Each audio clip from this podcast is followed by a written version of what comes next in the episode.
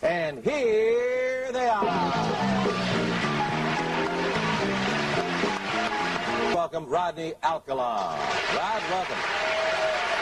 これは実際に放映されたザ・デイティング・ゲームという人気番組の様子です。司会者に紹介されテレビに向かい笑いかけていたその男こそ FBI に手配され連続殺人の真っ只中テレビ出演まで果たした連続殺人鬼だったのです。彼の名はロドニー・アルカラ。1977年から79年にかけてアメリカで5人の女性を殺害。2010年に死刑判決を受けた IQ160 超えのシリアルキラー。生まれ持った端正な顔立ちと豊かな知性とは裏腹に、その行動は大胆かつ高顔無知。言葉巧みに女性を誘い、時には写真のモデルとして、時には力ずくで誘拐し、性的な関係を迫った後、殴りつけ首を絞め殺害。彼女たちの身につけていたイヤリングをトロフィーとして持ち帰り、増えていく様をうっとりと眺め、彼は静かに笑いました。自分は何をしてもうまくいく。自分に酔いしれたアルカラのナルシシズムは多くの女性を殺め、そして自らをも破滅へ導きました。他人が羨むほどの才能を持っていながら、彼はなお何を求めたのか。人を殺め続けた日々の先に彼は何を見たのか。今日は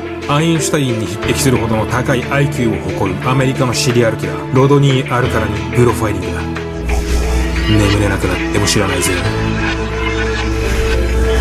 さて今日はロドニー・アルカラです。2021年現在彼の犠牲となった被害者は明らかになっているものだけで8名。さらに120件の未解決事件にも彼が関わっている可能性があると見られています。彼の名を世に知らしめたのはその残虐性はもちろんのこと。その IQ の高さと異常なまでの自己顕示欲でした。彼は指名手配中にもかかわらず臆することなく大学へ入学し女性を殺害した翌日に涼しい顔でテレビ番組に出演し自らの身の潔白を訴える辞典を出版。挙句の果てには裁判で弁護士を雇わず自らで自らを弁護する始末。その甘いマスクに相反し、どこまでも面の皮の厚い殺人鬼、ロドニー・アルカラ。早速彼の破滅の軌跡を辿ってみることにしましょう。1968年アメリカ・ロサンゼルスにて強行は突如として始まりを告げます。アメリカきっての名門校として名高いカリフォルニア大学ロサンゼルス校通称 UCLA を卒業したばかりのアルカラはある朝道端でタリ・シャピロに声をかけます。僕は君のご両親のことをよく知っている。とても仲良しなんだ。そう微笑んでタリを安心させ、学校まで送ると言い車に乗せ誘拐。そしてそのまま自宅アパートに彼女を連れ込み、押さえつけ強姦します。タリ・シャピロ、彼女はまだ8歳の少女でした。アルカラは性欲を満たした後、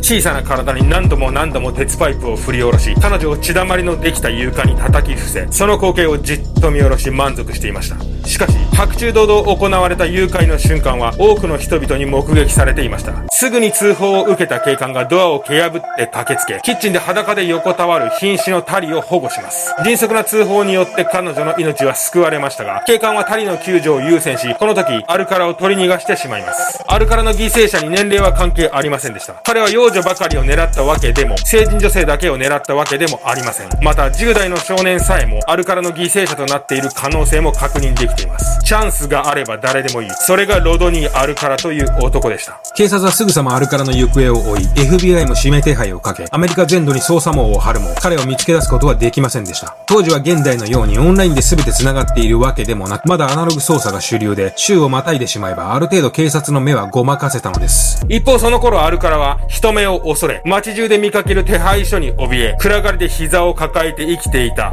わけではありませんでした。彼はなんとその頃、ニューヨークで大学生として、キャンパスライフを楽しんでいたのです。難なく警察の手から逃れたアルカラは、ニューヨーク大学フィルムスクールにジョン・バーガーという偽名を使い入学。数々のアカデミー賞受賞者を輩出する名門校で、彼は写真と映像技術を学んでいました。このようにアルカラは殺人を行いながらも、学生生活を続け、完全に日常と裏の顔を使い分けていました。このふてぶてしさと自信に満ち溢れた性格こそ、彼の特徴なのです。日常生活と連続殺人が共存し、高い知能を持ち、甘いルックス、さらにその笑顔の裏に隠された残虐性こそ、テッド・バンディに代表されるような、いわゆるアメリカンシリアルキラーの典型といった感じです。1971年28歳になったアルカラは次の獲物を見定めるため、女子学生たちが参加するキャンプに運営スタッフとして参加します。甘いマスクのアルカラは参加した女子学生たちからも注目の的でした。しかしアルカラは完全に失念していました。自分が注目されても良い人間ではないということを、いや、理解していても彼は抑えることができなかったのです。女性に対する異様な性的欲求と自己顕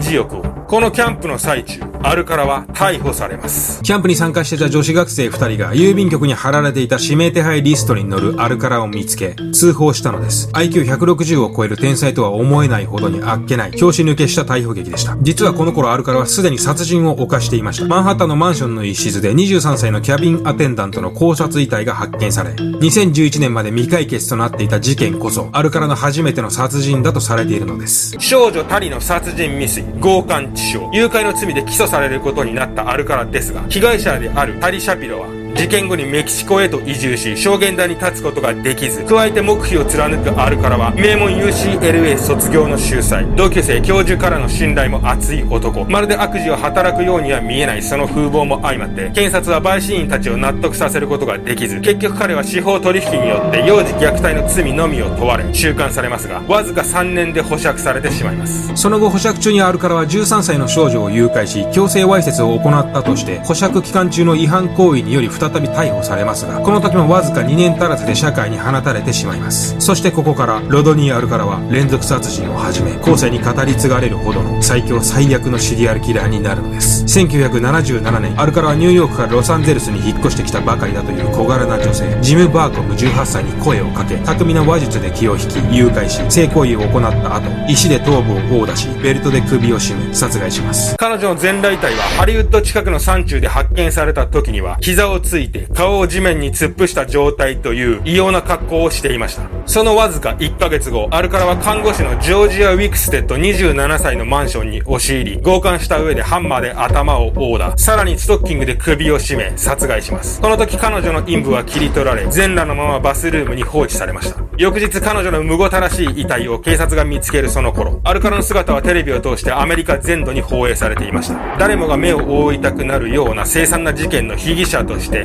ではなく、誰もが愛してやまない人気恋愛バラエティ番組の出演者として。ザ・デイティング・ゲームという名のその番組は、女性が様々な会話をしながら、3人の男性からより魅力を感じる1人をデート相手として選ぶというリアリティショーで、60年代から続く大人気番組でした。写真家として活躍する傍ら、趣味のスカイダイビングとツーリングを楽しんでいると微笑むあるからは、そのルックスと知的なトークで会場全体を虜にし、デート相手に選ばれます。しかしあるからは、番組で知り合った女性と実際にデートすることはありませんでした。それは番組でアルカラを選んだ女性が、放送終了後に彼のことを気味悪がったのが理由ですが、もし彼女がこの時アルカラとデートをしていれば、犠牲者はもう一人増えていたことでしょう。それはこの後すぐにアルカラが3人の犠牲者を出していることからも裏付けられます。自分は何をしてもうまくいく。アルカラの異様なナルシシズムは、大衆から浴びせられる喝采と戦望の眼差しを受け、よりふてぶてしく、より破滅的に、形容の仕方がないほど荒々しく突き進み、次々と殺人を重ねていきます。一体何が彼をそこまで快楽殺人へと駆り立てたのか。そもそもの起点はどこなのか。彼の生い立ちを見てみましょう。と、いつものように複雑で、憐憫の情を向けたくなるような幼少期に迫りたいところですが、今回はそうもいきません。アルカラは他のシリアルキラーのような劣悪な家庭環境下で生まれ育ったわけではないのです。1943年8月23日、アメリカ南部有数の大都市であるテキサス州サンアントニオでメキシコ系の両親のもとにロドニー・アルカラは誕生します。何不自由なく両親と4人の兄弟と過ごすアルカラでしたが、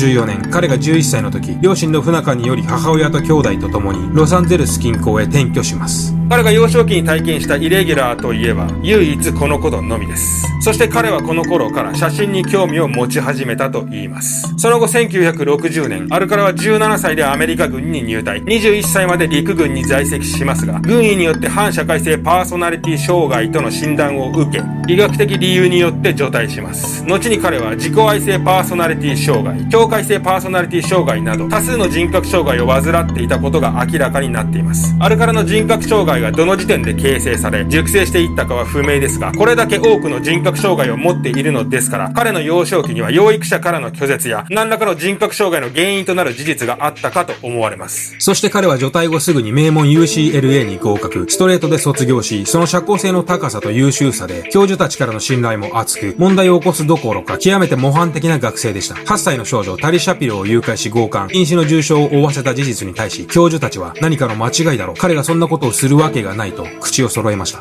テレビ出演を終えたアルカラはその後も同様の手口で次々と女性を手にかけ、79年に入ると法律事務所の秘書、シャーロット32歳、コンピューターオペレーターのジル21歳を殺害。殺しても殺してもいくらでも湧き起こる殺人衝動に突き動かされるまま、彼は大都会ロサンゼルスで強行を繰り返していきます。そして同年6月。アルカラはカリフォルニア州の都市、ハンティントンビーチでバレエ教室に向かう途中だったロビン・サムソ12歳に声をかけます。写真を撮らせてくれないか。恥ずかしそうにはにかむ少女にアルカラは優しく微笑みかけながらカメラを向けます。そしてその後、人気のない草むらまで連れ出し、さらに性的な意図を持ってポーズを強要し、自らの性的欲望が頂点に達したところで殺害します。しかしこの時、アルカラはまたしてもミスを犯していました。ビーチ周辺で多くの女性に声をかけるアルカラの姿は予想以上に目立ち、それを怪しむ遊泳客の証言をもとに、警察は難なくアルカラの正確な似顔絵を作成することに成功します。一方捜査の手が及びつつあることを悟ったアルカラは、自宅にあった大量の写真とトロフィーとして犠牲者たちから奪ったイヤリングを箱に詰め、シアトルまで移動し、そこでレンタル倉庫を契約、シリアルキラーとしての全ての証拠を隠します。涼しい顔で再びロサンゼルスへと戻ってくるアルカラは、自信に満ちた表情を浮かべます。あとは万が一捕まったとしても、知らぬ存ぜぬを突き通し、無実の罪を着せられた悲劇の美しい男を演じればいいだけのこと。俺は何をしてもうまくいくのだと。そして遺体発見から3週間後の7月24日、アルカラはモントレーバークにある母親の家にいるところを警察に逮捕されます。1980年2月、ロビン殺害事件の裁判がスタートします。殺害現場には証拠は残っておらず、ビーチには行っていない。その日はガールフレンドと一日一緒にいたのだからと、彼は平気な顔をして嘘を吐きます。勝利を確信していたアルカラでしたが、検察はすでにシアトルのレンタル倉庫を押さえていました。箱の中にはロビンがおしゃれしたさに母親にせがんで借りたイヤリングが入っていました。被害者遺族の同国の中、アルカラにはついに殺人罪で死刑判決が下ります。しかし彼の狡猾でどこまでもふてぶてしい、高顔無知な振る舞いは、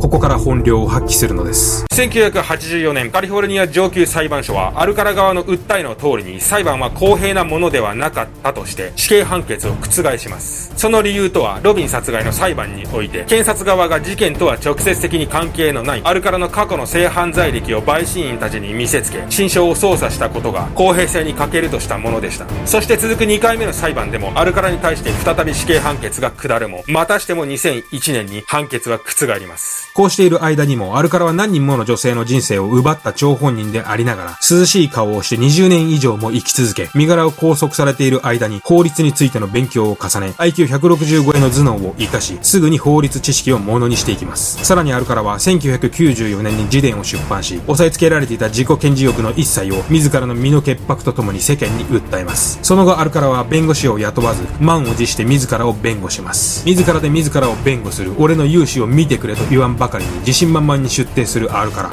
しかし彼の知識は時の流れの止まっている拘置所内で得たものばかりでアップデートされたものではありませんでした。最新の科学捜査に裏付けられた証拠の数々はいとも簡単にアルカラの自信を粉々に打ち砕いていったのです。1万人に1人の類まれなる IQ を持った男は4兆7000万人に1人の精度を誇る。最新の DNA 鑑定結果の前になすすべもありませんでしたその後 FBI はアルカラの撮影した1000枚以上にも及ぶ女性たちの写真のうち120枚を公開し情報提供を呼びかけています。2021年現在78歳となったロドニー・アルカラはカリフォルニア州サンクエンティン州立刑務所で自らで自らを褒めたたえながら死刑の執行を待っています。いかがだったでしょうかロドニー・アルカラ。今日はコメント返しの方やっていこうかなと思います。えー、癒しのリラックマさん。更新を楽しみにしていました。ロシアもやばいシリアルキラーが多数いますが、アメリカはそれ以上ですね。そこでアメリカのシリアルキラーつながりでリクエストなのですが、チャールズ・マンソンを見てみたいです。そうですね、チャールズ・マンソンリクエストかなり多いんですけど、やってないですね。まあ、近いうちにやりたいと思います。で、今回のアルカラなんですけども、実はチャールズ・マンソンと微妙なつながりありまして、実は彼が逃亡中に通っていた映像系の大学があったと思います。で、当時そこで教鞭を取っていたのが、戦場のピアニストなど数々の名作を送り出したロマン・ボランスキー監督だったんです。で、ボランスキー監督の妻は、なんとチャールズ・マンソン率いるカルト教団にこの時期に殺害されているんです。アルカラとチャールズ・マンソン直接的なつながりはないですけども、かなり数奇な人生の交わりだと思います。はい。ただの主婦さん。えいつも楽しみに見ていますよ。構成も完璧でかっこいいです。今度は日本の事件などいかがですか？前上博とか私的には好みです。えいつもありがとうございます。前上博かなり特殊な性癖の持ち主ですね。チョイスがマニアックですね。で、まあ、以前にやった白石とも重なる部分があります。自殺サイト関係ですんで、そのうちいつかやりたいと思います。飲みすけ女子もぐもぐのおつまみチャンネルモメントオブブリスさん。でグラさんのチャンネルが登録者数2桁の時に見つけてずっとファンです。ありがとうございます、えー、事件系のチャンネルの中でも群抜いて詳しいですしいろいろ調べてアップされてるのが、えー、素晴らしいと思います。毎回楽しみにしております。な2桁って言っても何人ぐらいの時なんでしょうかね。ありがたいです。1桁の時に登録した方で今も見てるぜって方いたらコメント書いといてください。次回取り上げます。はい寿司丸さん。グロファイルさんがシリアルキラーに興味を持ったきっかけなどを、えー、教えてほしいです。うん。きっかけですね。きっかけはね別にないんですよね。気づいたらなんか好きだったって感じで。事件系とかこういうグロい系がね。特別何かこの事件がきっかけだとかそういうことはないですね。ただどっちかというと、えっ、ー、と自分的には事件よりか、なんだろうな、人？その犯人？その犯罪者の方にどんな人間だったのかっていう、どんな考えでどんな思想を持って行ったのか、そっちの方が興味ありますね。で、これ過去の動画とかコメントでも結構触れてますけども、いわゆるうちで紹介してるシリアルキラーとかっていうのは、まあ半分人間なんですけども、半分怪物なんですよね。だからその怪物の内側を見てみたいっていう思いがすごいあります。ステルベンさんでいいのかな？ライティングはやっぱりかっこいい、えー、グッズ欲しいです。ありがとうございます。で、グッズなんですけども、進捗状況としては、現在デザインの方が決まってきて、で、実際グッズを発注してる段階です。で、ロゴはですね、あの、イラストロゴって言われる絵みたいなロゴと、あとは、プロファイリングって文字のロゴですね、そっちの方を作りましたんで、でですね、できてきたデザインがかっこよすぎて、えっと、以前ステッカーで1000人分作りますよって話したんですけども、かっこよすぎるんで、まあ、ポスターも作ろうかなと思って、ポスターも頼んでるんですね。だからステッカーとポスターの2本立てで、とりあえずお届けできたらなと思ってます。で、ステッカーは6種類だったか7種類、色違い出しますんで、好きなのを選んでいただければっていう感じです。というかですね、2、3本くらい前の動画から、一番最後に、あの、What is this? って入ってるの気づいてます？後ろでなんかぼやけて、その上に What is this? って書いてるんですけども、誰も突っ込んでくれないんで、これ自分から言うんですけども、あれ実は後ろでぼやけてるのが新しいイラストロゴなんですよ。自分で言っちゃったよ。で、どんどんボケが薄くなって、最終的にはその全貌が、みたいな演出だったんですけども、誰も触れてくれないからね。まあ続けますけどね、それは。で、今回ステッカーやポスターなんか出して、皆さんの反応がすごく良かったら、その次はまあ帽子やら、T シャツやらと考えてますんで、よろしくお願いします。じゃあ今日はこの辺で。